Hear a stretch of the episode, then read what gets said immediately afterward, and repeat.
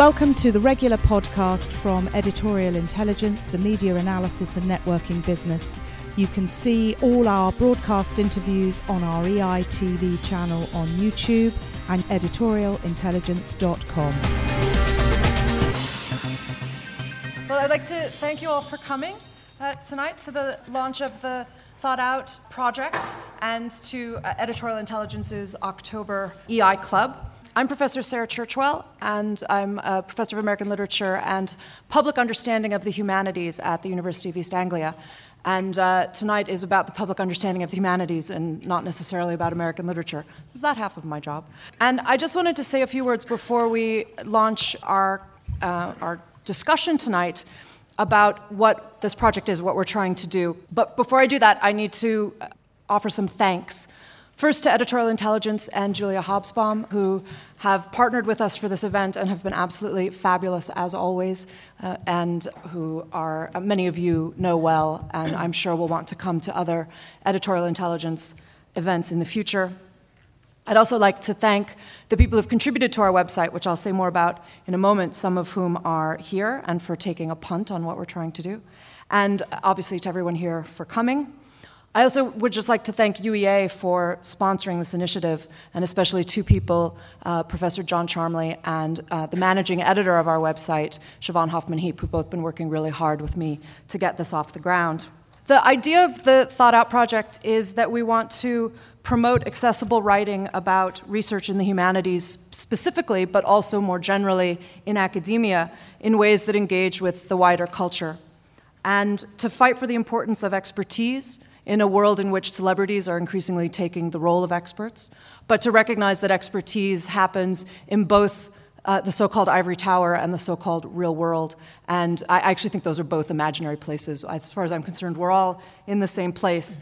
And I am hopeful that this website, which is behind me, I hope, um, might facilitate some conversations. The idea is simply to get academics blogging their research and Uh, starting a conversation about their ideas, about the kinds of things that they're doing, but not locking them behind paywalls that, as many of you will know, uh, you have to have an institutional affiliation to get access to, or you have to pay uh, thirty thousand pounds annually, which I know we can all afford just to get some research, or thirty-five dollars for an individual article, which uh, always seems prohibitive. To try to get the ideas out there and to start a conversation, or to facilitate a conversation that's already happening about the role of knowledge and ideas, and indeed about how we get thoughts out. So that's the website. It's thought out project dot com. And we're, we have, we've just invited uh, people to contribute, academics right now, but also uh, non-academics, to talk about what interests them. So um, we have uh, an article from Heather Brooke, who I, I'll say more about in a moment, who has written a piece about hero worship, talking about Jimmy Savile and uh, Julian Assange and the uh, problems that we have with how we view heroes. But we also have a piece from a woman who teaches humanities, uh, I think she's a history lecturer, but is working on culling deer. She's a vegetarian, and she wrote a piece on why we should all be eating more venison um, from uh, from a research-based, from a project that she's been working on. Uh, we have Professor David Brown, who I think is here tonight, has... Uh, Thank you very much, uh, has contributed a piece on the neocons' invocation of uh, Lord Palmerston, and has actually uh, written from a position of expertise about Palmerston, about what Palmerston actually did and what this conversation really means. So it's a wide range of, of what people know about and the ideas that they want to share. And our hope is that you'll find those ideas stimulating and want to join in the conversation. Our simple U S P is that our ideas don't need to be controversialist, and they don't necessarily need to be pegged to the news, although certainly we want, uh, we are hoping that the ideas that we're sharing will be relevant to uh, to other kinds of cultural conversations. So the first part of the project is the website, thought out project dot com. The second part, if this is, if I'm going to get this to work, I'm not sure what I have to point this at. Do I point it at you? Yeah. Okay. Um, is a series of lectures with Heather Brooke, who I mentioned a moment ago. Many of you will know Heather Brooke's work. She's an award-winning journalist. She is the person who took Parliament to court over freedom of information, and it's thanks to her uh, fight, her long fight, that the M P's expenses scandal was revealed. She's also one of the people who helped break uh, Julian Assange's WikiLeaks cables, um, uh, the story about the WikiLeaks cables.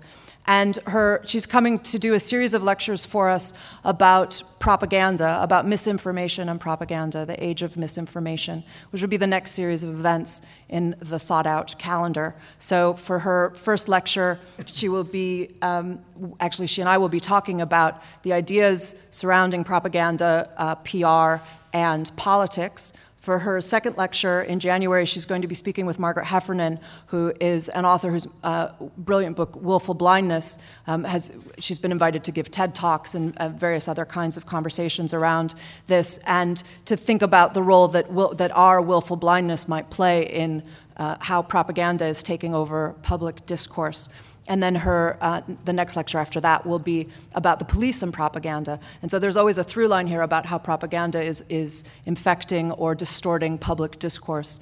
And uh, Heather's going to be um, bringing in various people to talk to her about that. So that's the next series of events. And there will be other panel talks and uh, discussions that we'll be sponsoring along the way. So that's just to give you a sense of what it is that we're trying to do. And in order to, uh, to start us off, we thought that we would have a conversation today about the problems surrounding open access and accessibility. What does it mean for elite ideas to be accessible? So that's what I'm hoping that this elite panel will help us discuss. And so uh, thank you all for listening. And I will turn things over to our chair, Marianne Seacart. Thank you very much, Sarah. Well, uh, welcome to Open Access. Can elite ideas be truly accessible? Uh, you've all made it this far, so that's a good start. As, as Sarah said, we've got a highly elite panel tonight. I'm sure they can make their ideas accessible to the rest of us plebs here. Um, I'm guessing that they'll partly be talking about accessibility in the intellectual sense. Is it necessary to dumb down to get your ideas understood? Or indeed, as a journalist, I would say surely you can make your language more understandable without actually diluting the strength of your ideas and use less jargon. Um, or do we actually underestimate the intelligence of our readers and our listeners and our viewers? Uh, as a society, are we not actually brightening up rather than dumbing down? Many, many more people are going to university than did thirty or forty years ago, and there is a great thirst for intellectual pursuits such as going to literary festivals, uh, debates like Intelligence Squared. I expect they'll also be talking about financial access, which Sarah already has. I'm sure many of you have shared my frustration when I stumble across an article in an academic journal which seems to have exactly the facts I need for a piece that I'm writing, and boom, there's the paywall. And I pay thirty-five dollars and then discover it hasn't even got the facts I need in it anyway. Uh, it's become very frustrating. You're probably also frustrated if you Google my former colleague, David Aaronovitch, and find that none of his Times col- columns are online. Uh, or if you uh, click on a link to one of his magnificent columns from a tweet, say, and find that you've got to pay in order to read it. On the other hand, how are journalists like him and me to make a living if everybody expects our work to come for free? So plenty to talk about tonight. We have a very fine panel. On my far right is Orlando Figes, um, very well-known historian. Um, I've even got his biography here, if I can find it. Professor of History at Birkbeck College, University of London. He's the author of seven books on Russian history, which have won loads of prizes. And his latest book is about a, tr- a true love of a true story of love and survival in the Gulag. Mm-hmm. Sarah has already introduced herself. Uh, Tom Holland here is another historian and author.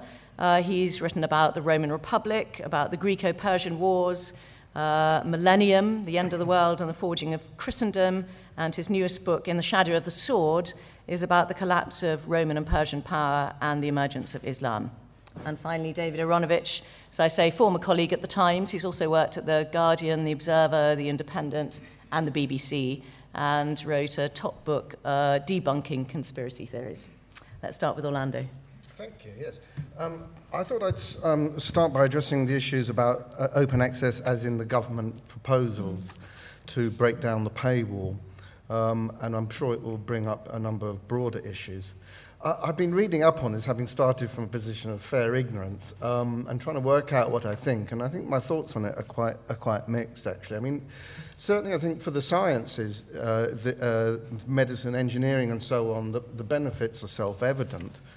And more generally, I'm in favour of, obviously, the, the democratisation of knowledge as far as that's possible, and the government's interest and impact for all good reasons. And, you know, being at a place like Birkbeck, I cannot but be in favour of breaking down the walls of the academy to some extent, or at least making making them more um, more accessible, making making university more accessible, knowledge more accessible, and hopefully, as people already suggested, if academics are going to be writing for an open access um, market, then maybe they'll begin to write a little bit better too.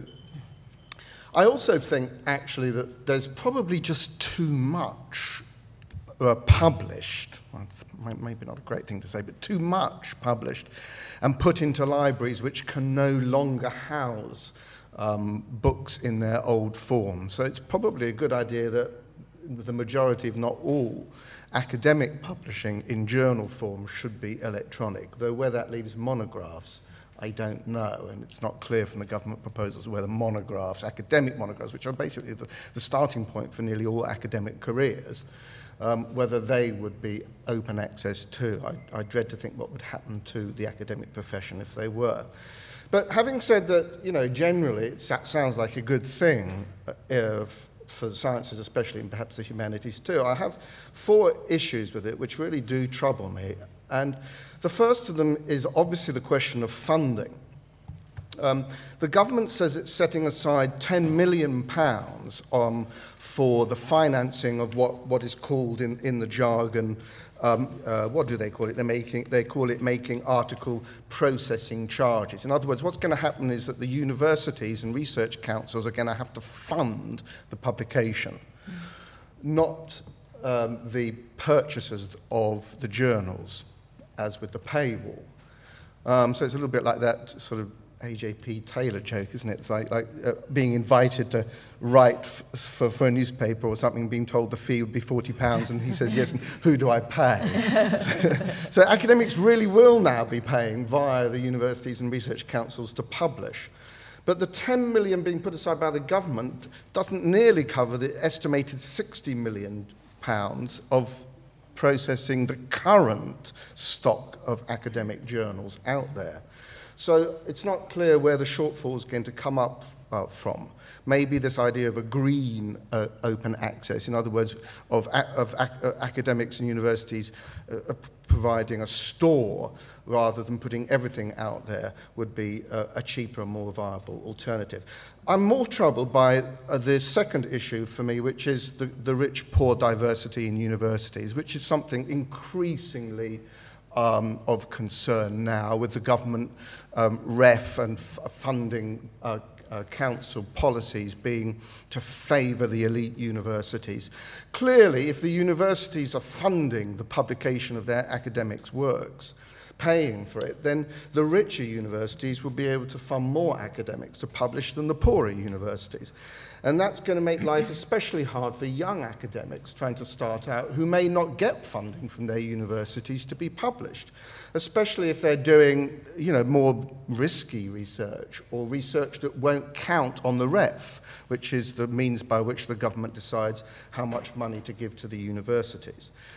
Uh, moreover, there's a problem of, you know, how are Latin American universities, African universities, third world universities going to promote academic research if they can't get, if they can't afford to fund their academics' uh, publications?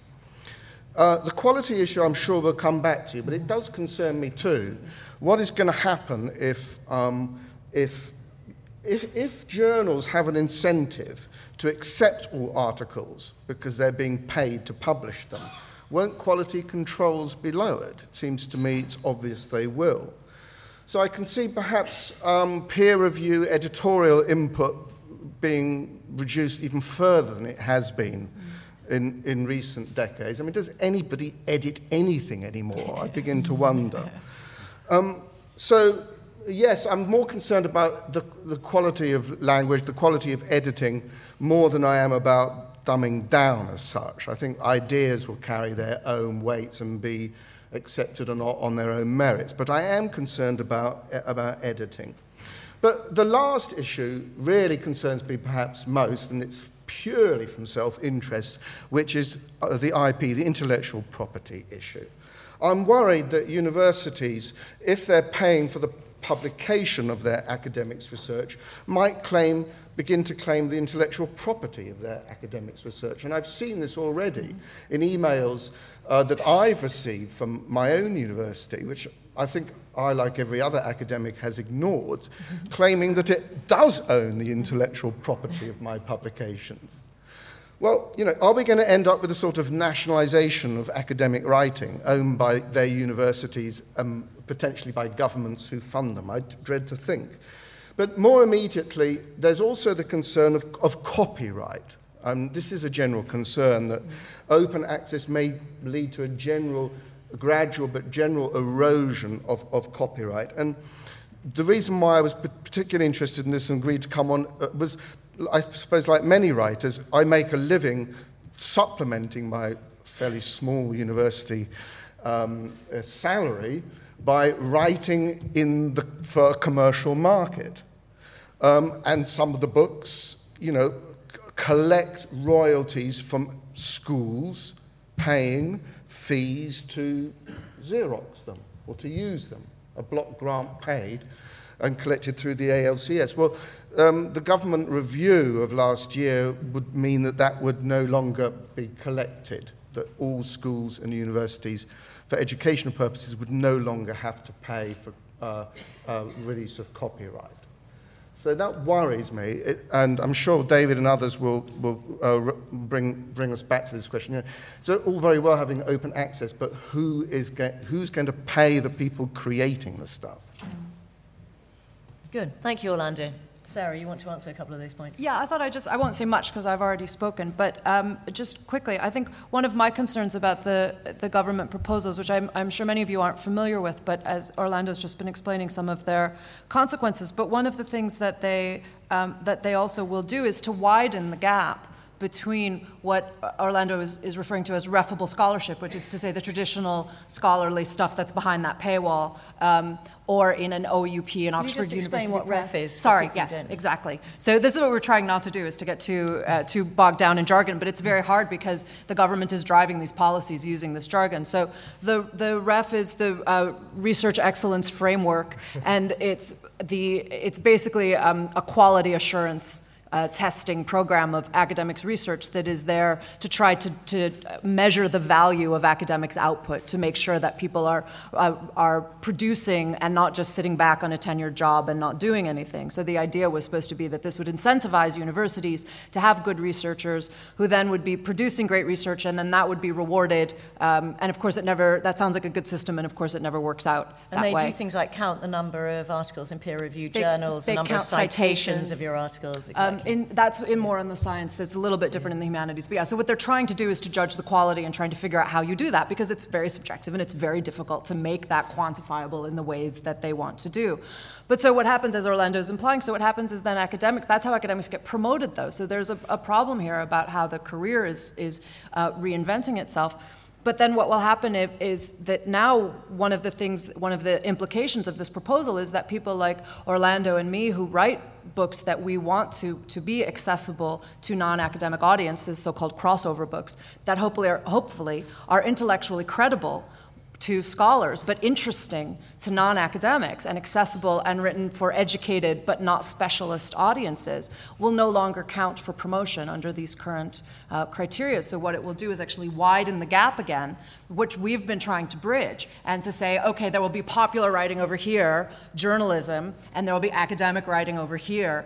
And the whole purpose of, of what we've been trying to do is is to bridge that gap, and I think that's one of the one of the concerns here as well. And the, but why would open access make that worse? Because what it's going to do is it's going to say that, that people like us who write that commercial, that crossover stuff, it doesn't count. So we'll have to make a choice. What we won't. But does it count now? Yeah. Okay. Yeah. So it will actually it will create a kind of two-tier system, um, and and it will actually, I think. Well, it, it's, it's either that, or it will take away all income from yeah. anybody writing right, these yeah. crossover books. Yes. Yeah. Unless you make them, unless you make your book open access, yeah. it won't count. It won't count. On I see. Yeah. Okay. So I think that what that does is, it, although it looks like it's a move towards democratization, what I'm trying to suggest is it actually, in effect, is pulling away from that, because what it's going to do then is to, is to encourage academics to circle their wagons and go back into this very closed circle of refable research, and then there will be this other thing over here called popular writing, instead of uh, what seems to me the current trend of trying to say, as, as Marianne was saying in her opening remarks, about the, the hunger for uh, you know, the, the audiences that we see at literary festivals and TED and Intelligence Squared and all that stuff. People want this, and what we don't want are to have structures that disincentivize it. Classic unintended consequences. Unintended consequences, yeah. Absolutely. Tom? Uh, well, I'm finding all this very sobering, because I, I was planning to adopt a position of absolutely cheery optimism. Um, Please do. Speak, well, diversity on our side. Speak, speak, speaking as someone who, who, who isn't enmeshed in the toils of the university system, it seems to me that um, British intellectual life is actually in incredibly robust health. I, I remember when I was at university, um, lamenting what I then saw as British philistinism, uh, wishing that um, British academics could be more like Derrida or Foucault, complex, knotty, absolutely impenetrable. Um, but as someone who, um, for the past twelve, thirteen years, has um, basically, I've devoted my life to um, sucking up the lifeblood out of toiling academics and recycling it for the general public. I've slightly changed my, uh, my, my perspective on this. What I find when um, I go abroad, say to Germany or to Holland, um, even to America, um, I find that, that editors and journalists who I speak to are, are, are terribly excited by the kind of book that I've written, and that isn't a compliment to me. I think it's it's a compliment to the English style of narrative history. Um, in, in Germany, the presiding uh, eminence grise of, um, of classical history is Theodor Mommsen, who, even though he won the Nobel Prize for Literature, is the epitome of the forbidding Herr Doctor Professor. Um, and that is absolutely the tradition that, that German scholarship still cleaves to. And the positive is that it, it, it results in a kind of high-minded seriousness that, that before which I stand in awe. Um, the downside, it seems to me, is that it, it, it results in a sense that Um, historians are created rather in the way that lawyers or doctors are, that you jump through hoops, um, you take your exams, you get your qualifications, and that then makes you a historian. Now, it seems to me that, that in, in Britain that has always been, um, there's always been a different take on that. And I suspect that it, it, it goes back to sort of very deep-seated intellectual and literary traditions, that just as for ancient history, the, the presiding genius in Germany is Mommsen, for us, it's Gibbon. Gibbon famously uh, did not enjoy his education at Oxford. Um, and the decline and fall of the Roman Empire was at the time cutting-edge scholarship, but it remains, of course, a great masterpiece of eighteenth century prose. Um, And it seems to me that the result of that is that intellectual life in Britain has actually always been incredibly promiscuous in, in a very positive way. And if I think of the way that, um, at the moment, um, different traditions of historical writing, um, that the way in which, in which academic um, history writing reaches the public, that, that, that there are an enormous number of ways in which it does that. There is the, um, the way represented by Orlando and Sarah, Um, academics who have established a brilliant career within the university and who, with a little subtle shift of the gear stick, are able to present their arguments to the general public without dumbing down. I was saying earlier that it's a little bit like um, the, che- the, the sort of shift between hieratic and demotic in uh, ancient Egyptian script. That's, you know, the language is the same, the script is just subtly different. Then again, of course, there are those, I suppose, the, the, the representative figure is David Starkey, who established brilliant careers in the university and then went on to plough their own furrow in the media, on television, on radio, um, with books. And then there are people like myself who never studied history, um, but who have been treated with immense generosity by the academic community. Uh, and... The way in which I justify that to myself is that I hope that I am paying back the favour by presenting to the general public um, not just the narrative, the excitement of a given period, but the excitement of the very latest in academic thinking, conveying to the general public um, the fact that what academics do is incredibly interesting. And the great mistake that academics who write for the general public risk making is to imagine that just because the people they are writing for don't know as much about as they do about a given subject, that therefore they are less clever. Absolutely. The, the best academic writers know that's not true. Mm. And I think the best popular writers know that popular history has to be, at base, academic.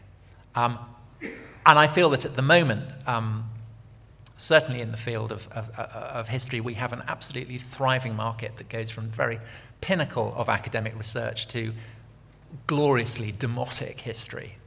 Um, now, if, from what you're saying, it sounds as if that, that, that ecosystem may well be damaged, and I recognize the symptoms, because I had two years as the chair of the Society of Authors, and the, the sense in which um, I mean, essentially, it boils down to the fact that, that, that most people who use the internet take for granted that everything should be free.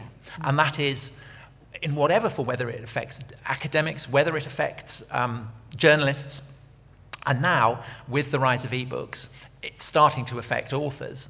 This is a, a huge challenge, and it's why uh, I cheerfully subscribe to the Times paywall. Uh, my, I absolutely support it. I want it to be a success. Uh, it's also why, rather than pay the thirty thousand pounds to access JSTOR or whatever, I cheerfully pay my three hundred fifty pounds to the London Library, which mm. then enables me yes. to, uh, to to access it. And I, Can I do you access feel access it online from home. Yes, yes. Oh, absolutely, absolutely. There are always ways. I mean, if I want to read David's articles, and were I not a subscriber to the Times, I could probably find it syndicated to an Australian newspaper. Mm. There are ways around this, and so. Um, Odd though it may sound, as, as someone who's outside the university system, I'm all in favour of, of, of people outside the university system paying just a little bit to support the work that academics do. Great. Thank you very much. David? Um, I have to admit to a, an inexpertness in this area, uh, which is one of the reasons why I asked to be last, and also having spent the day writing about Jimmy Savile. Um, Uh, inexpert to the extent whereby I have to confess that I have always thought that monographs were those things that rich people put on their underwear. um, no, really, I mean, a, a serious matter of getting mixed up. I've, I've, I've, uh, I've been saved by subs on at least two occasions from uh, from that particular one. But um, uh, and so it's distressing, really, to have the door opened on a whole new world of complexity and pain um, this evening. It's obviously, it, it, it obviously is very difficult, and the world is uh, immensely complicated. Um, we're looking at this question of accessibility in these two interconnected ways. Although, of course, actually that's rather cheeky of us, because there's no need for them to be connected, but we just want to, which is accessibility in the sense of, can lots of people understand what on earth you're talking about? Um, can anybody understand what you're talking about? I mean, we all know the circumstances of PhD students who are only really the people really qualified to mark their own doctorates, uh, and so on. And so the question about accessibility in a context like that is really quite interesting. Um, you do it yourself because it's accessible to you. Um, and then the, con- the, the, the question about its accessibility in the terms of whether, having understood it, anybody can actually afford to see it it or find out where where it is. Those are our two notions of accessibility.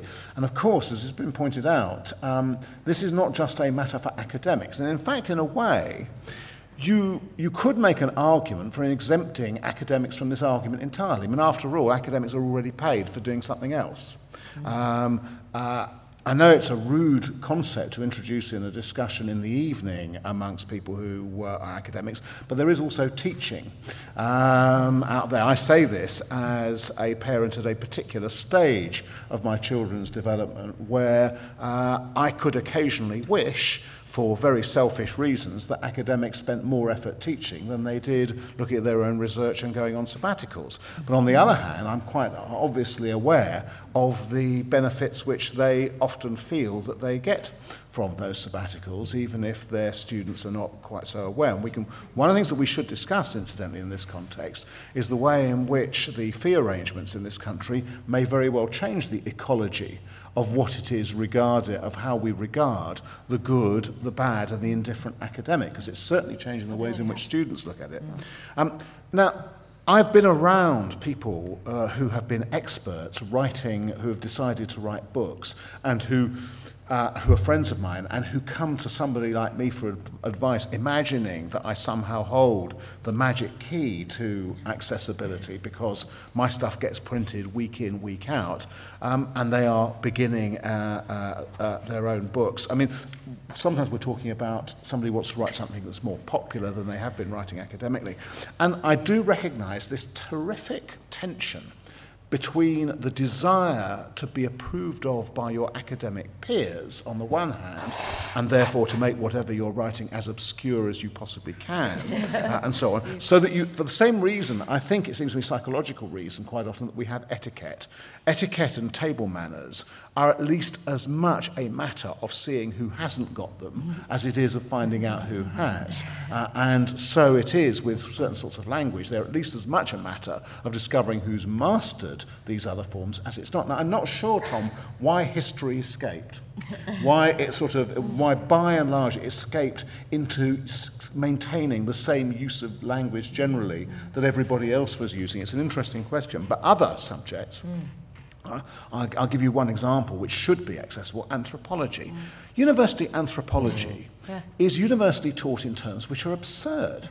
I know, because my daughter came back from Cambridge with a series of anthropology, uh, with anthropology books, and I think, by and large, I should be able to understand anthropological concepts without feeling that my brain is bleeding. I might be introduced to new ideas, but I should actually be able to understand most of the language in which they're couched. I just, uh, I just couldn't. So there's the tension between, if you like, the desire for um, not to have put a foot wrong in the eyes of your peers, not to get that peer review which says, I fear that, uh, that so-and-so has actually rather underrated, et cetera. Those kind of those terrible, those terrible things. With, of course, the thirst for popular recognition. We used to have it a bit. Uh, I used to recognise my parents in the Communist Party. You wanted at the one stage to be a proper communist. On the other hand, you were desperate not to be isolated from everybody else all the time, et cetera. And these things were in a kind of constant tension. So I note that desire.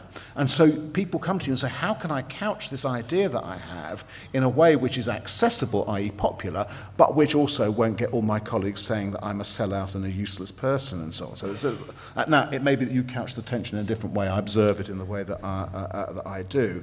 Um, but then, talking about crossover, I love the idea of crossover books. Uh, any book I write has already crossed over. Um, um, it's, you know, it never started on the other side anyway. Um, so that's a kind of, and, and incidentally, that's a, That, that's, that's a concept I've only just really beginning to appreciate as a result of this discussion. It never occurred to me, folks, your books were anything other than books. Um, it didn't occur to me that they were somehow or other a major part of a job application or a sort of future prospectus and so on. And I think this is something that we do miss outside the academic world, is not understanding really uh, uh, how this works. Now, for journalists, the tension is of a slightly different kind, and um, you could describe it in a way as being more basic, but I'm not trying to suggest in that way that it's, any, that, that it's more urgent. We have an immense thirst to be read. We want to be read. If nobody reads us, we don't exist. We, you know, we're Tinkerbells in that sense. Clap and we are alive, stop clapping, and we disappear. And this was one of the major problems for those of us who so-called disappeared behind the paywall, a phrase I loathe, because it's like disappearing behind the bookshop wall or something like that. You know, the fact is that we only disappear behind the paywall in the same sense that news, you disappeared behind the newsagent's wall because you had to buy the newspaper in the old days and so on. But we'll come around in a moment to kind of how that's kind of... Uh, how, how, how this, why this language has changed, versus our desire, on the other hand, to be paid for what we do.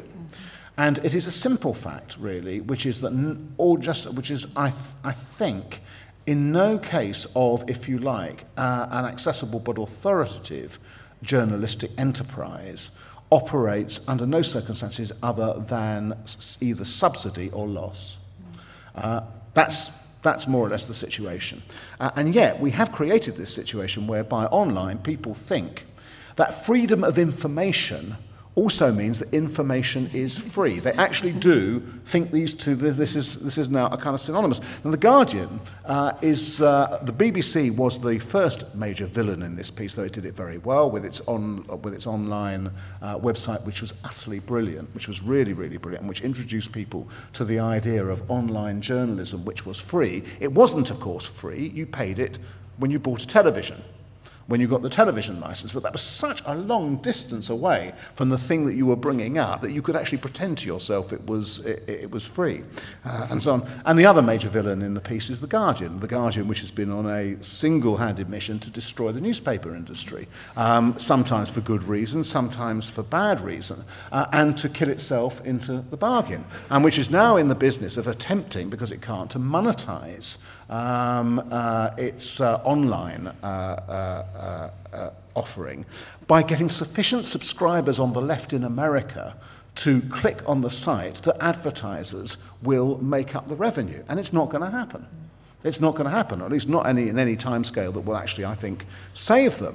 So as a consequence, what we have is these kind of incredible pressures, and then we have something like the Times paywall, which possibly, if it was associated with somebody other than Rupert Murdoch, um, would have a better, would have kind of better odor than it does. Uh, and so, so there's a significant problem uh, for us, for uh, a very big problem, an unresolved problem for us there. And I think um, I would have liked to have seen an iTunes model. And it may be that in the end, this is also going to have to work in a way for academics. I mean, it's actually something like what Tom's talking about, about the, with the London Library anyway. You either lump it all together, somebody buys the whole lot and throws it out, or you have a relatively cheap mechanism for making access to things in such a way that you don't have to make this thirty-five pound decision and find that you were wrong, but which is sufficiently often used in order to construct a, some kind of economy for it uh, outside, and where somebody and where somebody does it for you. Now, it's quite possible that none of those things will happen, isn't it? And actually, it's most likely that none of those things will happen. And that what we will do is we will kind of, you know, drudge around in the middle, and newspapers will fail, and some will just about manage to hang on and survive, and some authors will do okay, and other authors won't do uh, okay, and so on. Bookshops will go out of fashion gradually, and we'll all replace them in, in, in, in other kinds of different ways, and so on. Um, uh, but what I'm rather hoping is that actually, as a country, and maybe this is the part of this discussion, we can come up with a couple of plans, cunning plans, which may help us through. Thank you.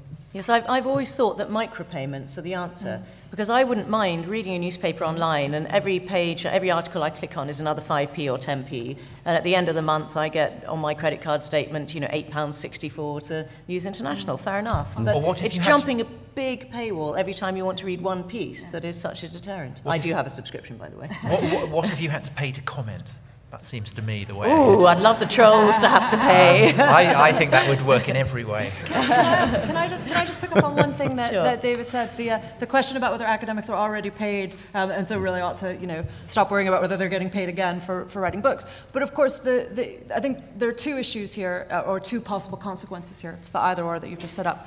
What, what even academia, you'll be amazed to hear, follows financial incentives. Um, And so what will happen if, if the books become open access and the universities aren't getting any money from them, and they're actually just trying to get exactly people to pay in order to publish, well, the incentive to publish then disappears. Um, so what, and in fact, in the humanities, that's already the case, because almost all of this whole R E F, one of the reasons I sort of didn't want to get into the R E F thing is because it's disappearing before our eyes, because it's only ten percent of funding for the humanities now anyway. Mm. So ninety percent of, of the humanities are now funded by, by student fees. That's what the uh, coalition has decreed. So that means that we're all going to be teaching more anyway. That's already happening. Um, Teaching is going to be what drives the system, because that's where the money is coming from. But so what will happen then to the question of academic research, which with Tom I still think is at the heart of intellectual culture, um, and I have to believe in the importance of those ideas and expertise in the research. Well, you either do it in your spare time or you have a brain drain. One of two things will happen. People will either leave academia and say, well, I want to go write books and I'm just going to take a punt and hope I can make a, a living doing it because that's why I'm here, or the teachers won't have time to write. And the universities will say, well, that's all right, because that's not where the money's coming from anyway. Am I missing something? I mean, I'm sure that's right, but, but, but what then are these sabbaticals that people keep on taking? Well, people, well, first of all, they, well, again, those will dry up because they're They'll not going up. to be funded. Yeah. So well. they're, they're funded in order to get the books, in order to get the money that the R E F brings into the university, which is no longer coming into the university. And I or, fear or, or, what will happen, actually... Was that, was just that clear? To, to, to, well, I don't. What, just to add on to your point there, I think I fear what will happen is that the, the research at university level of academics bringing research into the classroom, yeah. because it's not just teaching research. Absolutely. Research creates new teaching. Absolutely. And if you allow the research to dry up, the teaching's not worth anything. Yeah. But that um, research-led teaching and the research that goes with it, I'm afraid, with the way government policies are going, will end up being done only in the elite universities. Exactly. Uh, at the moment, they're, they're saying, because of the R E F and the way it's structured, you have to get into the top twenty-five universities in this country, otherwise you get no central funding for research. Sure. And, and, and presumably, then, this will mimic what is happening in the um, in the world of bookshops, where, for instance, the implosion of the closure of Ottakers scythed away a, a vast number of bookshops that provided, um, well, books of the kind that I write. So uh, that's why I'm aware of it. We do keep going into a solution of bookshops. But, but, but there is a sense there is a sense in which um, in which the infrastructure that always supported, um, say, serious non-fiction, Is, is collapsing. Exactly. And it's fine for those who've already made it. It's, it's fine exactly. for those who are up yeah. on a level, but the ladder is being pulled up, exactly. and it's those who are in the foothills now who, yeah. who face mm. the problem. And I imagine, therefore, it's, it's the same, you know, that the, the, the heavyweight yeah. academics, the ones who appear on Late Review and get in London Review of Books and things, um, will, will, will be fine. Mm. But, but those who are just starting out, it will become It'll tricky be again. Absolutely. Yeah, that's where the brain drain will come. Absolutely. Let's open this up to the audience, all these um, we, we have a highly roving, intelligent people sitting here. We have a roving mic. Um, right, who'd like to start us off? Um, my name is Henrietta Royal. Can I just play a little bit of devil's advocate a little bit on this for a moment? The whole issue of research, we have more and more and more and more and more coming out because there are more and more academics, and as, as has been said, people's careers are dependent on what they do in terms of research. Um, the fact is that only certain journals count anyway, and getting into them is increasingly hard. In practice, a very large amount of research, if we're honest, is merely grinding existing research ever smaller. And quite frankly, will we really miss it?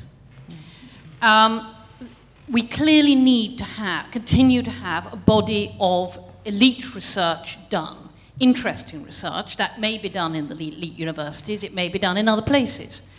Um, and, and it's important that that's funded. But the idea that all academics should be doing research and are capable of doing all of them, really worthwhile research, is, in my view, nonsense. And the, indeed, uh, uh, with the way things have gone, the, the business model doesn't work for everybody to do it. What surely you need, there needs to be a development of is that there will be a bunch of academics who really can do the really good stuff and should continue to do so. They should continue to do some, some teaching. I think it's important they stay in touch with that. But then you have a larger body of what you might call scholars, who are the people who do the teaching, who are up to date with all, all the research that's being done, who inform their teaching with that. It's perfectly possible for that to happen. It doesn't have to be the person who's actually done the research. Mm. And that that is a model that would actually work and might be better value for money. Mm. Now, for some bizarre reason, research acti- active academics hate having schol- uh, non-research act- active academics who could teach anywhere near them, and bully them and drive them out, in my experience, if they can possibly do so. But perhaps everybody needs to get a grip and understand that maybe this is a direction we need to go. We get le- few, less research, but we just get the really good quality, and we get a lot of people concentrating on um, distributing that, whether external to the university or to the, to the students, okay. through scholarship. Okay. Isn't that more or less what happens in the States? You have sort of teaching colleges and research. Yeah, yeah. And, and they're seen as they're seen as a two-tier system or a fifty-two-tier system because America's, you know, it's very complicated. Um, and, but a lot of universities, as Henrietta knows, are already doing are already doing something along those lines, and it is precisely called scholarship, and that's um, what they're doing. And I agree with you in principle up to a point, which is that I do think that cr- trying to, to force all academics through the sausage grinder, one-size-fits-all model that you must do. The, the standard, as you know, the standard balance is you're supposed to do a third admin, a third teaching, and a third research. Well, that doesn't suit everybody. And so to actually say, yeah, for the people who want to do all teaching, great, good, go teach the students, fabulous. But the problem is, is I think, with the slightly, um, if I may say so, slightly easy way in which you said, well, there needs to be elite research and that will be okay. I, I'm, not, I'm just less convinced that that's going to take care of itself quite so easily. And I, and I echo Orlando's point about how, uh, particularly how uh, young academics who do have great things to say, who are really interesting, who have things that they want to share, are whether we're creating systems in which that becomes impossible for them. Orlando, do you want to add to that? Or do you just yeah, no, um, I share Sarah's point, but I, you're probably right, actually, that there is just too, I don't think there's too much research done, there's just too much published. Yeah, output. There's a lot of mediocre res Absolutely. publications. Uh, as, as David and, and Tom have seen, in, uh, you know, and we've all probably scratched our heads trying to understand what the hell does this sentence mean, let alone what am I trying to get out of this article. Written in abstruse language which seems to be only for other academics or to make themselves as incomprehensible as possible and therefore appear clever. Um, and open access, you would hope, would sort of encourage a little bit more accessible writing. Um, but it's the, I don't think it's the research. I think um, to get quality research, you need to have research-active academics. Mm. Otherwise, you know, you'll, it's just the, the chance of numbers, isn't it, of somebody coming up with something really clever and, and, and original and interesting. I think it's a problem of publication. Mm. But that comes down, I'm afraid, to, you know, maybe you know, a large part of it in recent years has just been just the verbosity of academics, and here I am going on and on and on. But also the R E F, which has encouraged people to, to write more than they probably should. Okay, thank you. Uh, Peter York at the back. I think the problem isn't at your level, meaning the panel's level, or, and not necessarily in your disciplines, but at a lower, younger, and newer discipline level. There's a real infection of the language. I'm sorry to endorse this language bashing, but it's terribly important.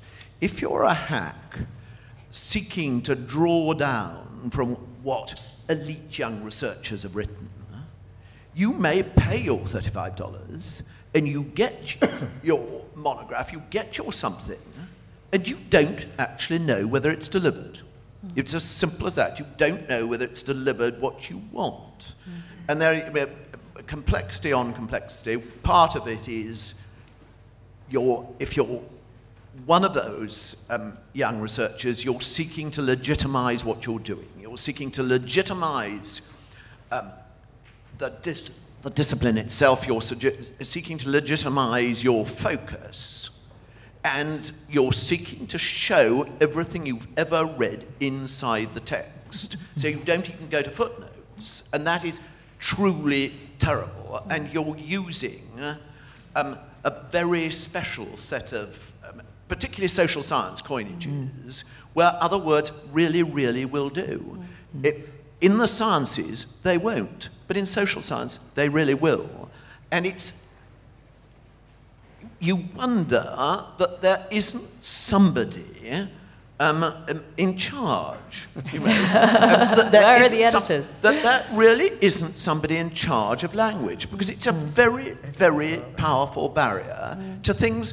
I don't know whether the research is any good or not. You know, Henrietta's point about grinding small things which might be culled. I don't know whether they ought to be culled, and I don't know whether they've delivered. Yeah. The interesting thing is that both tribes despise each other. Exactly. I mean, you and I despise the academics who can't even write understandable English. They despise us for being populist and lowbrow because we don't use semiotics in every other sentence. I, I, I'm not sure that's true. I, I think that, um, I mean, presumably in anthropology, but certainly in literary criticism, mm. the reason that um, so much um, academic discourse in the late seventies, the eighties, the early nineties was so impenetrable. It, it, it was the excitement of the drug addict with a new hit. Absolutely. It was, it was, it was the sniff of, you know, a line of Derrida, a syringe full of Foucault. Whoa! and and the sense I have now is that is that people, academics, have sort of adjusted to the hit. You know, they've they've, they've sort of adjusted to their habit, um, and the insights that that post-structuralism, for instance, provided has now filtered through not just into the language of literary criticism, but certainly, say, into the study of history. There's an, a much greater awareness of the nature of historical sources as text. And you, you know where that's coming from. You know that that's coming from Derrida. You know that that's coming from from from, from that very, very sort of difficult Yale-style language. And yet there it is. It's been it's been um, it's been mediated, and it's becoming more accessible. And it it, it certainly, you know, it feeds through into, I guess, into the media as well, and it feeds into into into, but, into popular history. And that is the sign. You know, I, that that seems to me something that is healthy. Mm. But I think it's only becoming accessible when people like us work really hard at making it so. And I actually have to echo Peter's point, and I'm going to sound like an apostate or possibly even a heretic. But the I actually I, I think I think it's right. I think there are a lot of people who it is a sophisticated version of undergraduates using big words in order to disguise the banality of their thoughts. Mm. Um, that's what it is often. It's not always that. But there are times when that language does what Tom is saying, when it's actually exciting, when when when proper Derridean deconstruction happens, which almost nobody knows what that means anymore. But when it actually happens, it's really exciting and interesting, but what you need is somebody who understands it well enough that they can make that accessible. And and that's exactly the inspiration behind this. I mean, this is what that's what the website is trying to do. That's what this conversation is, is what I wanted it to be about, is to say these ideas, and it, and I think Marianne is also right. There are there are absolutely people in academia who sneer at the idea of it's true, it simply is true. Now it's changing, it's changing slowly, and I think people are realizing, I think it's a generational thing, and I think it is shifting. But I think that we need to we need to keep fighting to make it clear that there is uh, there is a way to make interesting, complex, sophisticated ideas accessible to people who don't have PhDs in the subject, and that these barriers to entry are there in order to show that you have entered the profession, that you are an expert, that you are, uh, and and that they had, you know, it has its use in one sense, but it's as much about professionalization as it is about actually sharing sophisticated ideas in a sophisticated mm. way. You can but have exciting ideas. You don't have to have horrible language yeah. to explain them. Except that the language, you know, back in the seventies and eighties was, was the expression of a sort of intellectual rush. Mm. It was it was the excitement of it. It was an intellectual revolution. Well, speak for yourself. I didn't find it exciting.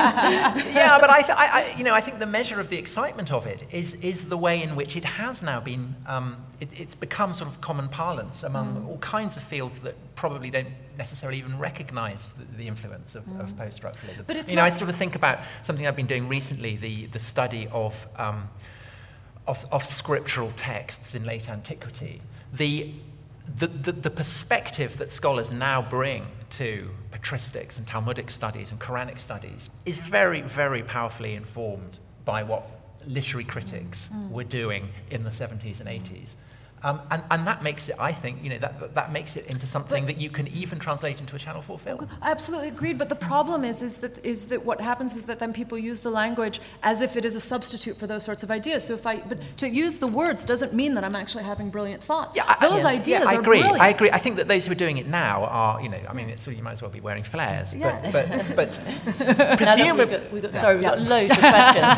Tom and I will just keep going. Yes, the man here in the front. Uh, John Charmley. One of the problems not yet mentioned is that what this is going to do, the government proposals, is to replace a relatively rigged market with the tyranny of the research councils. Because actually it is not going to be the general public, it is not going to be the students, it's not even going to be other academics, it's actually going to be a small group of people on the Arts and Humanities Research Council who award a relatively small amount of money in grants. They are going to be the ones who decide. Now, having looked at this over the last nearly decade, they probably have funded one or two decent history books.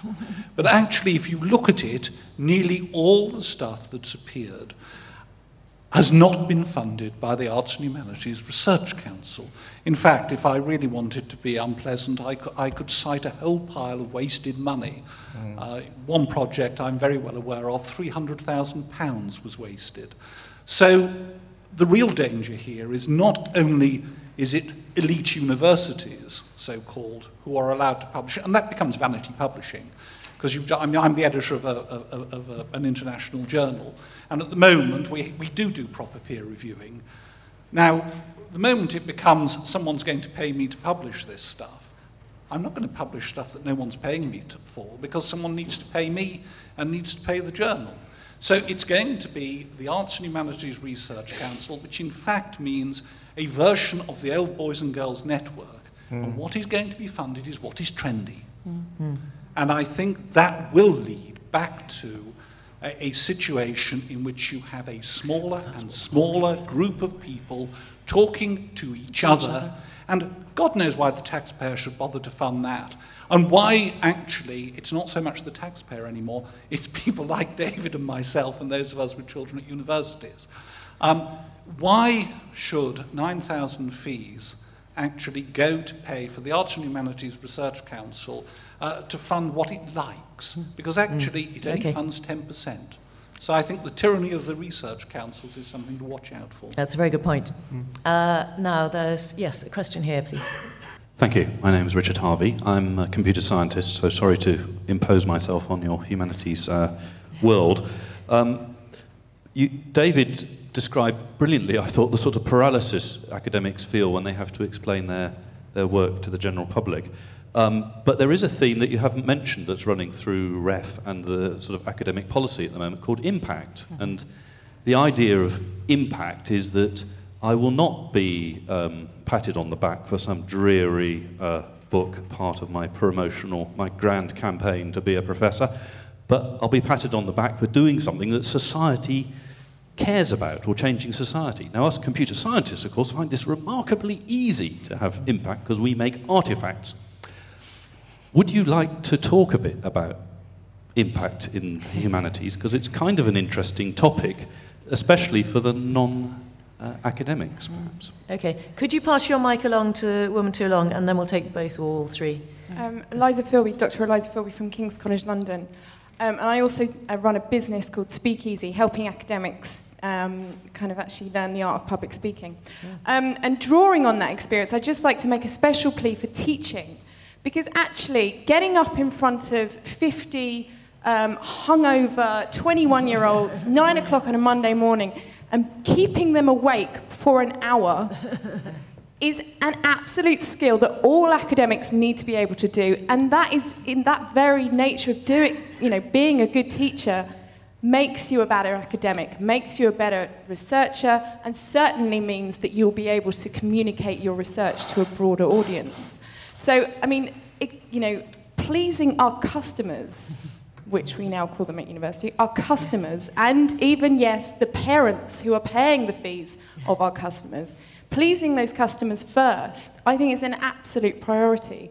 And certainly I think that the art of teaching is something we receive very little training in as academics. Um, it's something that is almost seen as we have to put at the bottom of our C V when applying for jobs. I think there needs to be a real revival and a respect for academics as teachers. Mm. Mm. Okay. Thank you. Speaking as, uh, speaking as someone whose daughter's director of studies um, went off on sabbatical for a year and a half after her first three weeks, um, I completely sympathise with David. Your turn. David, would you like to reply to any of that? Well, I mean, I, I obviously agree with, with what you were saying um, uh, there. Uh, I, I, this question about impact, I mean, every, it's true, isn't it, that after you've been in journalism for long enough, there is no single idea or problem that hasn't presented itself for round about the fifth yeah. iteration. And I seem to remember this one, the question of what value added, it's yep. sometimes called, sometimes impact, something else, subsidised research or work in the universities gives beyond what, if you like, the academic themselves or the institution they belong to will claim for it, which, of course, will be everything. Because, of course, it's going to be everything. Of course, they're going to claim everything for it. This is absolutely central stuff and so on.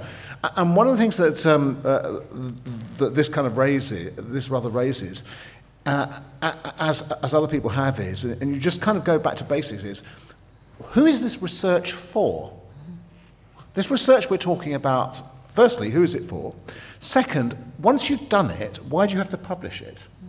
I mean, if it's true that it's your research informs your incredible teaching, There's not a necessary connection between that and publishing, unless you think there's going to be a connection between the publishing, let's say, and the nine thousand pounds a year student at the other end who says to themselves eventually, and how are they going to make these choices, by the way? There are two criteria by which I might judge, or several criteria, but let's talk about uh, those that haven't got to do with the sort of town we like to live in and how close it is to home, which is, do the teachers seem to be any good, and is the course any good? I mean, how are you going to judge this? So you might argue, I'm going to go where Professor Sarah Churchwell is. Why would you do that?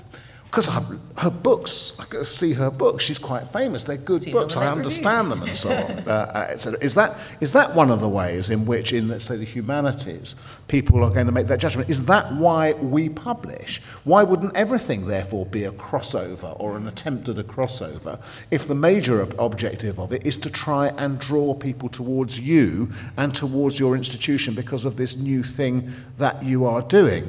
I suppose this begs the question of this sort of other research that exists in the void somehow or other, which only exists for itself and for the person who does it, and conceivably for somebody who could make head or tail of it in the future and may have, and may have some strange impact, you know, but, you know, years and years on, which is the kind that people have always uh, laid claim to. So who's the research for? Why does it, who, really, who's it for? And why does it have to be published? And if it does have to be published, then comes the question about how you publish it. A crossover book you don't need to worry about so much, because the idea of a crossover book is it's selling.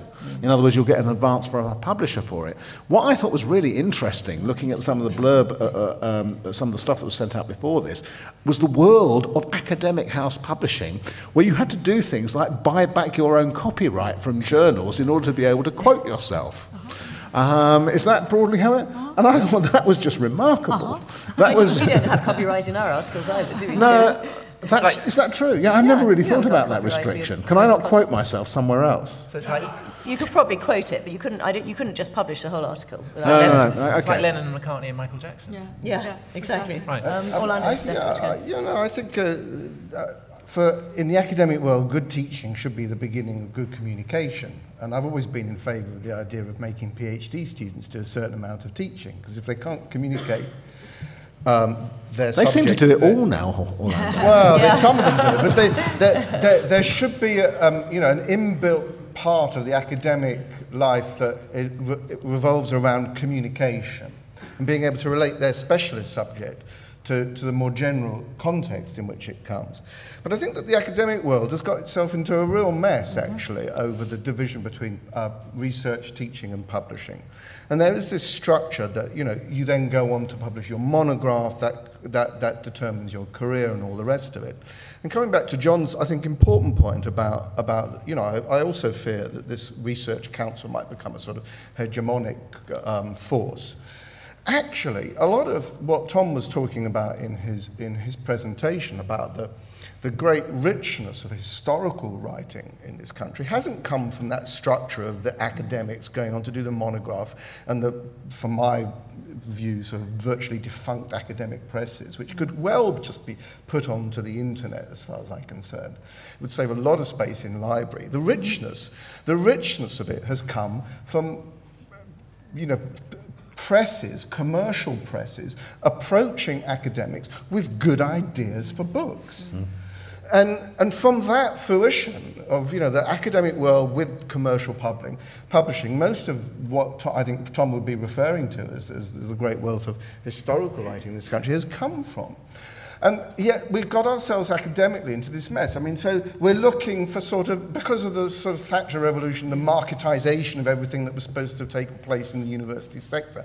We then got into this absurd situation that, um, sorry, I've forgotten your name. Richard. Richard uh, raised about impact. You know, it was all very well for everyone to sort of go away to their ivory towers and do their stuff and do their teaching and publish their monographs. But then suddenly, oh, we're all supposed to have impact.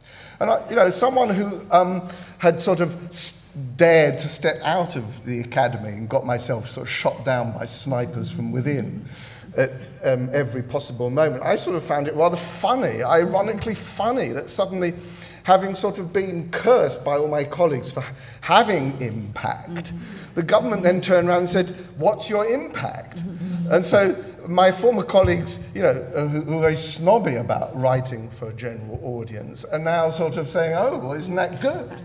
But that's we got ourselves into that then mess. That's a good thing, isn't it? We should. It's good. We should be having that. But it's about communication, communication in the classroom, and and, and communication that should.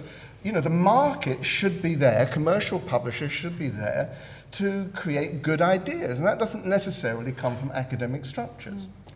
Mm. Okay, uh, well, well, very quickly, because yeah, I just know there are loads of questions. Yeah, no, so just very, very quickly then I would say also the thing about um, the, this notion of impact, two things. One is, you know, impact has to, in order for it to count as impact, because of the way the rules are set up, it has to be refable, right? So, so if I, when I go on, if I go on T V and it's not connected to the research-funded stuff, then it doesn't count. First of all, so there are all of these very kind of rule, weird rules about it.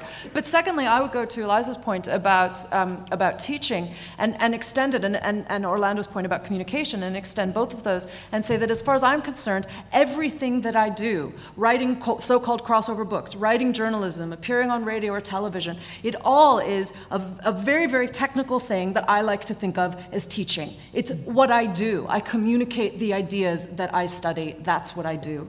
Right. Like, oh. No, right, go. No, I've got no, nothing to contribute. Three more. Okay, two in the back row there and one in the front row here. Um, I'm Christy Slade from Bath Spa University, which is one of the smaller and not uh, universities not renowned for its research, although it does do some very good stuff. I, I think that, with, that there's a whole lot of stuff here which has been very interesting, but we do have a bit of an ambiguity in the notion of open, what we mean by openness here, like the difference between free, free information and information being free. In the old university system, what happened was basically publishing houses exploited universities who and paid academics, academics to work, and they then took their work, and not only did you not get paid for your academic journals, you edited the journals for somebody else, you peer-reviewed for somebody else, months and months and months of unpaid work which was funding the great publishers. And the drive for open access is not just the, the A H R C wanting even more power, it's people saying, my God, we've already paid that once, how dare those publishers take another cut again? And that's one sense of open, and I think it's an important one that's part of this story that hasn't come out.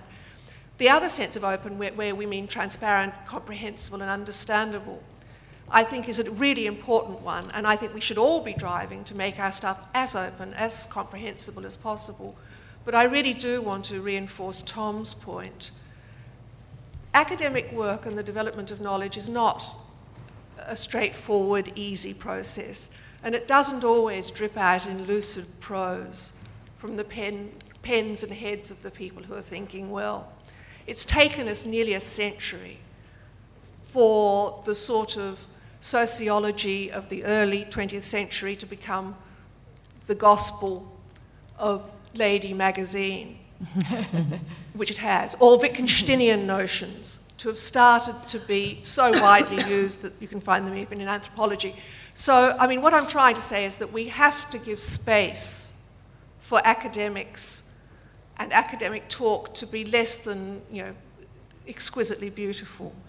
And I think that we need to, anyway, that's enough. Thank you. Now, yes. Uh, I'm Stephen Jolly, I'm from Cambridge University. Very grand. um, I'm also a fellow at the Judge Business School at Cambridge. Um, I'd like to offer a commercial perspective on this. I'd, I'd really like to address it to David, in fact, um, given your debunking of conspiracy. Um, I'm sitting here and watching this with slightly wry uh, bemusement, because it seems to me there is a conspiracy here, actually. Um, and the conspiracy is that I'm looking at a group of people who are victims of a trend. And so I have to ask myself, who is the beneficiary of the trend? Uh, I had a very interesting discussion the other day with somebody who represents one of the major publishing houses, who had been seeking a meeting in number ten uh, to discuss open access, and was declined a meeting in number ten. When they then F O I'd number ten, they discovered that Google had had twenty-four meetings in the last three months. So I do wonder whether we ought to be thinking a little bit more about whether this is genuinely about democratization, or whether this is about advertising revenues for search engines. Okay. Thanks, Zhang Yin. And also along the line of commercialization or funding side of the things, because coming from an, the finance industry rather than academics or media industry, I couldn't help uh, but thinking about that all through this time. And I just wanted to offer some humble thoughts and seek your expertise on this. So one thing that I was thinking of is, you know, I think the micropayment idea is, is a wonderful one. I don't know why newspapers are, are not doing it, but to charge people by reading it is almost equivalent to saying if you have money, you can, you can have access to the information, but if you're poor, if you can't afford it, you, you can't. And that, that's contrary to my fundamental belief that people should have access.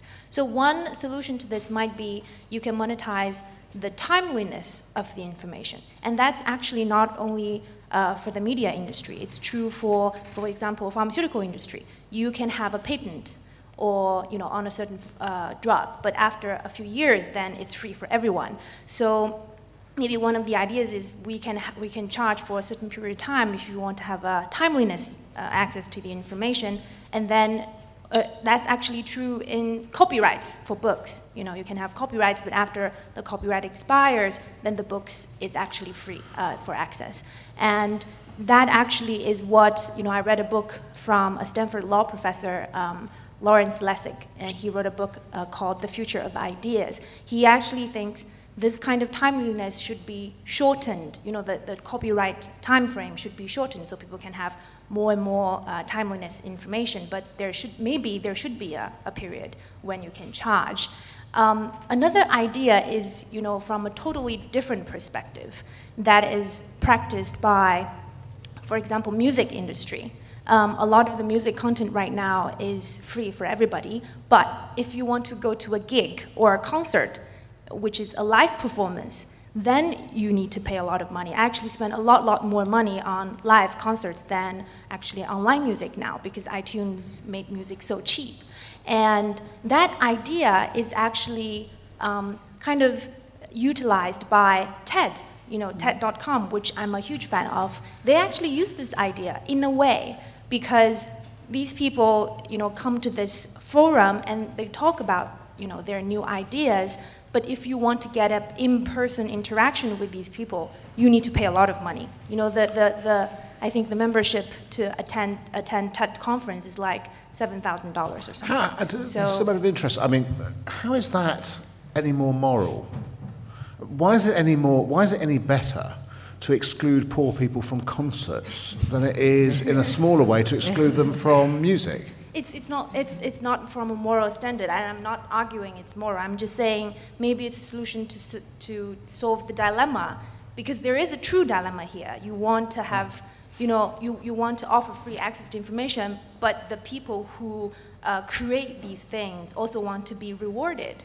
So, and I'm saying, you know, how is, how is it moral that the pharmaceutical com companies that come up with the innovative drug charge such a high price for patients? It should be, you know, very cheap and manufactured by every pharmaceutical companies, right? So, so in my case, it would mean that the Times would be free, but you'd all be charged one hundred quid for coming in to listen to this talk. Maybe but all were, the money would go to Julia, actually. It wouldn't yeah. go to us. yeah, yeah, exactly.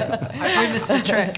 I, I, I spent five years on the Society of Authors, three as a committee member and two as the chair. And what we felt like was senators in Constantinople, hearing news of what was happening in the Western Empire of music. The Vandals were coming. And each time we met, news of yet another Western defeat would come in, and we had the music industry in front of us as this terrible example of what might happen. Simultaneously, we could feel that um, you know, our fortifications were being corroded, that our armies were melting away, that everything that had sustained our empire since the age of Gutenberg was on the, the verge of melting away. And absolutely, you are so right that, of course, all of us um, are, are, are living through an absolute transformation in communication technology, which inevitably is going to have an impact on industry, on academia, on every dimension of our society, comparable to that of in, in the late fifteenth and early sixteenth century. And who knows how it's going to shake down. Now, it's also true that th th there is no question who the winners are. They are Google, they are Amazon, they are these American behemoths Um, and we are just a very, very small tail that is being wagged by this, these colossal American multinational dogs. And in so many ways, it is fortunate for us living in Britain that we speak the international language. As an English writer, you have two cracks at, at, at the market. You have British Commonwealth and you have American. But the fact that, that, that basically we are, by virtue of speaking English, we are just doomed to follow in the wake of the travails that are now hitting the American publishing industry, um, is something that all of us have to face up to. And I...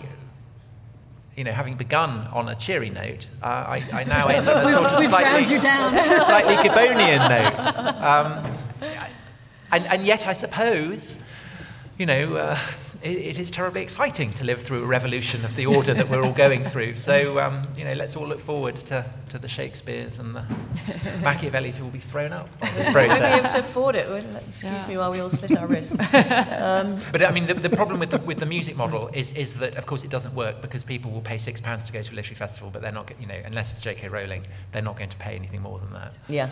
That's true, I'm afraid to say. And you don't get a, you, you, you're not going to fill the O two either, sadly. yeah. um, Julia, I know you want to come back. Julia Hobsbawm. Well, of all the events that we host, this is a particularly good and lively one. And to some degree, it's, it's uh, questioning something of a shibboleth about academia can't really be questioned. And much as I think academia should be revered for its good bits, I think it's incredibly welcome to hear people like Orlando and Sarah challenge its orthodoxies, which is it is on the whole closed, it is on the whole very reliant on its key brands. Cambridge doesn't have to prove itself, Bristol doesn't have to prove itself, Warwick doesn't have to prove itself, maybe Bath Spa has to work a little harder. That bears no relation at all to the talent that may or may not be residing in these academic institutions. So that's the first thing. The second thing is that I worry slightly about this two-dimensional approach to payment or non-payment, to accessibility, because in our experience, it is actually much more fluid, and if you look at the way the publishing industry is going, it's also fluid. Some academics can fill the O two, and, and, and plenty can't. If you study at Coursera, it's free, but the Princeton academics that might give a course on Coursera, if you want to be in a room with them, you've got to be selected, you've got to be chosen, and you have to pay. So I've just written a piece for Wired magazine where I've called this trend open source elitism. We do want to be in a room, face to face, with intimacy and access. We may or may not pay for that. That's not really the point. The point is we have a desire for selection, and we have a de- desire for open accessibility. And I'm just not sure that we can be absolute about saying it exists right the way through one format or another. That's partly the challenge. But do you think that people like David and me could support our families and send our children through university purely on live appearance fees? Because I have my doubts. No. Yeah, but I don't get paid for that either. No, but as as you've proved, uh, and certainly uh, Orlando and David, you know, if you if you do big books and big broadcast, I mean, you all are, in fact, on this panel proving that model, that you might do some things for free that you'd like to charge for. In fact, I think, if I'm right, we have not paid any of you no. tonight, um, because it might lead on to other things. So I think the problem is there is a crisis in the market for knowledge. There's too much knowledge, and weeding it out and valuing it is a problem, and that's why this moment of tuition fees is, provo- is proving such, providing such a wake-up call in this country. It's, it, it, it, it needed, in my view, to happen. It's very, very painful. Okay, thank you very much. My name is Bendel Grosvenor. Um, I just want to make a very brief point about we were having this discussion about the sort of two-route uh, approach to having teachers and researchers. And when I was an undergraduate and a postgraduate, the, those teachers who didn't do research were invariably the dullest. Mm-hmm. And it's very important, I think, we keep this link, because it's the, it's the historians. I was I did history, and I'm going to embarrass my neighbour now by um, my former tutor, John Charmley, who was a very inspiring man. um, but it's it's always those who are at the coalface who are the most inspirational, the most exciting teachers. And if we have just teachers who are the ones down the conveyor belt, they they're going to just become automatons, and I think we should resist that. Hi, my name is Eric Holman. I'm founder of the Ungluit website. I, I just want to ask for what your cunning plans are, because um, the, the, the traditional mechanism of publishing scholarly monographs is in the process of dying. Mm-hmm. uh, fewer, uh, fewer monographs are being published. The monographs that are being published sell less. A, a successful monograph might sell three hundred copies worldwide. And uh, even if they get sold to a library or something, half of the time it never gets circulated. Yeah. What, what's, what's the solution to, to, to this problem? Mm. So. Um, yeah, I'd like to address that because the, the, I think it's, it's, if I may say so, I think that's based on the fallacy, on the, a fallacious idea that, that people ever were successful via monographs. Um, scholarly monographs, as uh, Christy Slate said earlier, I mean, the whole system, the whole system of academic publishing was based on exploiting universities and academics who were never mm. paid for it. So, I mean, I've, I've contributed chapters to monographs where I have not even gotten a copy of the book. I haven't even been sent a comp of the book that I wrote, right? Or at least that I wrote part of. Um, let alone getting any money. And I've had conversations with people who want to publish with scholarly presses, and I cannot convince them that they will not make any money if they do this. And they keep going, well, but I'll make money. They're zero, not, not just a little money, zero. You will get nothing, right? So the, what was the tradition? The traditional compensation was indirect. The idea was you'd write your monographs and then the university would promote you and you would get a better salary from the university. So you would just wait and it was deferred compensation. Mm. But that's what's breaking down. So that the, um, the younger, particularly younger academics, there is no route to that promotion and the, the presses are breaking down and they're making more money and people are making less money. As you say, they're not even publishing them. What's the answer? The answer is, I mean, this is precisely why we wanted to have this conversation, because we are in this moment of crisis, and it goes up back also to the point about Google as well. It's a, it's a time of transition, but it's also a time, everything is sort of, all of the traditional modes that Orlando was talking about a minute ago are all falling apart around us. So that is both frightening and it's an opportunity, and that's precisely why I want to have this conversation, is to say, okay, what, what do we do? And, you know, my tiny little contribution is to say, okay, well, let's see what happens if we try to create a different kind of a conversation and see what people can start to do, because absolutely, the, the, that kind of scholarly monograph is not, is not going to take people forward. I, one thing that I think is changing is Twitter. Yeah. Um, and what Twitter enables academics to do is to reach people who otherwise wouldn't mm. be able to, wouldn't even know that the monograph existed. And one of the things that I find most useful and exciting about Twitter is that almost every day there will be links published to articles that I find completely fascinating and I would never have known existed mm. otherwise. And I wonder if that isn't potentially mm. that maybe the saving of it. I don't know. Mm. Um, so, uh, someone I know tweeted today, the definition of Twitter is it's the shortest distance between you and what you're interested in. Yeah. And I completely yeah. agree with you, Tom. I find the same in, in journalism and in politics. I get, I, get I, I come across links to stuff I would never otherwise have seen. Mm. Um, There's something, I, something I'm puzzling over, and um, maybe I, I'm missing, uh, missing a point here.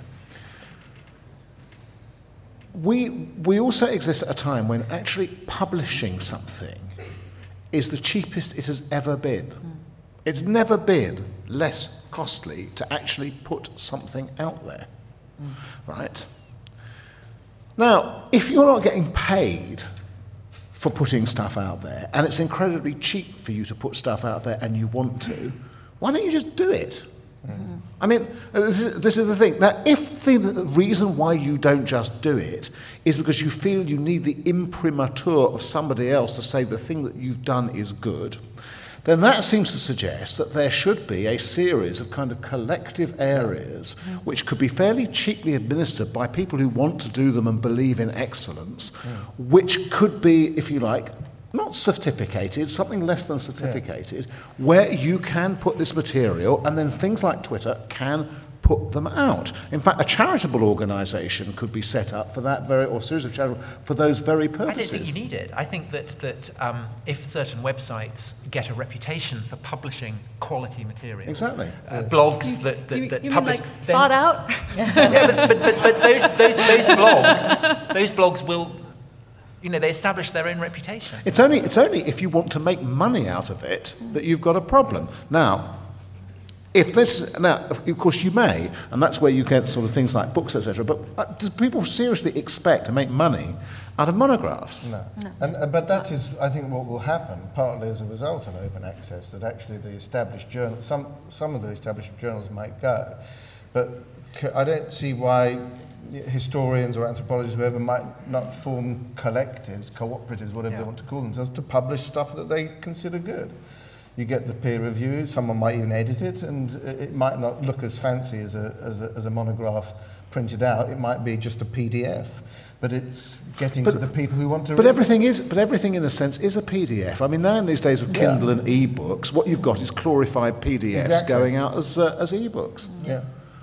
Right, we've only got five minutes left, so what I'm going to do is ask each of you for a minute to say what you actually think will happen, not what you lament or what you fear or what you wish for, but what you actually think will happen. And I haven't given you any notice of this, so I apologise for that. David, I'll start with you, because you're the journalist who can think on his feet. Uh, this idea that we've just had, I think that will happen. Yeah. Yeah. I mean, because it makes sense, doesn't it? So we could do it. I mean, people here could do it. We could kind of start. So I think that is one of the things that will happen in my own industry. Don't ask me for a prediction. I really, I really can't tell you where we'll be in five years' time. Um, uh, one of the things we, I mean, it struck me when Tom was talking about Google. Um, the great monoliths of Google, which in a sense is true, but Google didn't even exist twenty-five years ago. It didn't exist. So we have absolutely no idea what the monoliths of tomorrow or the, or, or the sub-monoliths are going to look like in twenty, twenty-five years' time. Maybe they will grow out of the very collective, the historians' collective. Maybe it will be called, the new Google will be called the historians' collective. We'll actually have originated in this very room tonight. Okay, well, the, my dystopian view is that Sauron, a k a. Amazon, will spread its reign of evil across Middle-earth, and the structures of publishing and, presumably by extension, academia will crumble before it. Um, and the value of the book as a cultural artifact to the general public will be diminished. Um, and literary culture, as we've known it for the past five hundred years, will be um, severely emasculated. The positive. Can you be the positive? The, the, the, the, the, the positive. Um, uh, my, my hope is that um, you know, a million flowers will bloom, and that um, the loosening of the stays, the the the, the sense in which um, the, the, the divisions between academia and, say, the general public will loosen, but but but in an exciting way. And we will get websites like, there's one called Row Classicism, which publishes every day links to absolutely cutting-edge research, but will also publish YouTube videos of, um, you know, uh, Caesar's Gallic commentaries done rap style. And, and, and, and, and, and that seems to me a potentially exciting future. Good. So. Um, yeah, well, my... My, my my fears and my hopes are not unlike Tom's. Um, my my fear is that is it's what Marianne said at the beginning about unintended consequences. My fear is that as people scramble to try to keep alive the institutions that they're familiar with, um, that actually the unintended consequences that come out of that are so perverse that everything starts to fall apart even worse uh, than it would have. My my hope though is that is that everybody here is here because we all share Uh, a faith and a, an, in and a passion for ideas, and that the, that the space for what I think of as intellectual journalism, for lack of a better way of thinking about it, but the, that space that we all inhabit, in, in, you know, we're all on slightly different edges of it, but we're all in a very uh, similar space, that there is the hunger for that, that there are people who want to share those ideas, who want to get access to those ideas, and that we simply have to be uh, creative enough, and also, though, we have to fight back against the technocrats and the plutocrats who want to control the, the ways in which we get those ideas to each other and, and talk to each other about them. That's why we're oh, here. Oh, crikey. Um, yeah, um, historians are not supposed to think about the future, but I, I think it's a t- tremendously exciting time, but I don't think it's possible to guess what the technological sort of latest thing will be, or how the delivery of ideas is going to be most efficient or commercial or accessible in a year's time, let alone ten years' time. So trying to sort of guess which way one should um, position oneself or industry should think ahead is, is, is more or less impossible. But I have a sense that, that tra- the traditional structures of the universities will actually be eroded by what's happening in terms of the possibility of delivering ideas um, in much more accessible and exciting ways for children and students going through universities than the traditional book.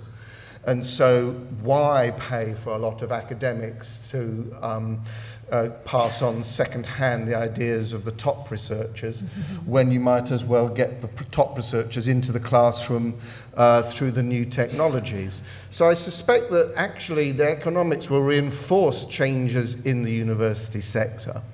Um, but my fear is that although all of this makes it terribly exciting for any collective that wants to set itself up, it's, the problem's going to be what, what we've been hitting against all, all evening, which is how is anybody going to make any money out of it? Because I can't, I can't, I mean, David's in fear of his profession. I can see journalists, uh, might, might, might be fewer of them, there might be fewer newspapers. Who's going to pay to read anybody's ideas? Why would anybody pay for academic ideas? I think the, the, the, the problem is going to be that we're all going to be looking for, for new professions, but I hope that doesn't come. Well, students still, that, will still have to be taught. Students will still have to be taught, but they don't have to be taught by as many academics as they're no. taught by now, unfortunately, because why would you go to the mediocre when you can get the best uh, with teaching assistants or someone cheaper for universities to provide than you... than universities are paying for now to keep, you know, uh, full academics in pay. So I think those structures will be changed. But I, you know, I hope, not knowing what's going to be in store in a year's time, let alone ten, I, I just trust that some some mechanism will come up by which somebody somewhere along the line can make some money out of it at the same time. Oh, well, on that cheerful note, I'm really sorry to those of you who didn't have a chance to ask questions. I know there were lots of you there, and gosh, what an interesting evening it's been. So thank you very much to David, Tom, Sarah, Orlando. Thank you to U E A and to Editorial Intelligence. And most of all, thank you all of you for coming.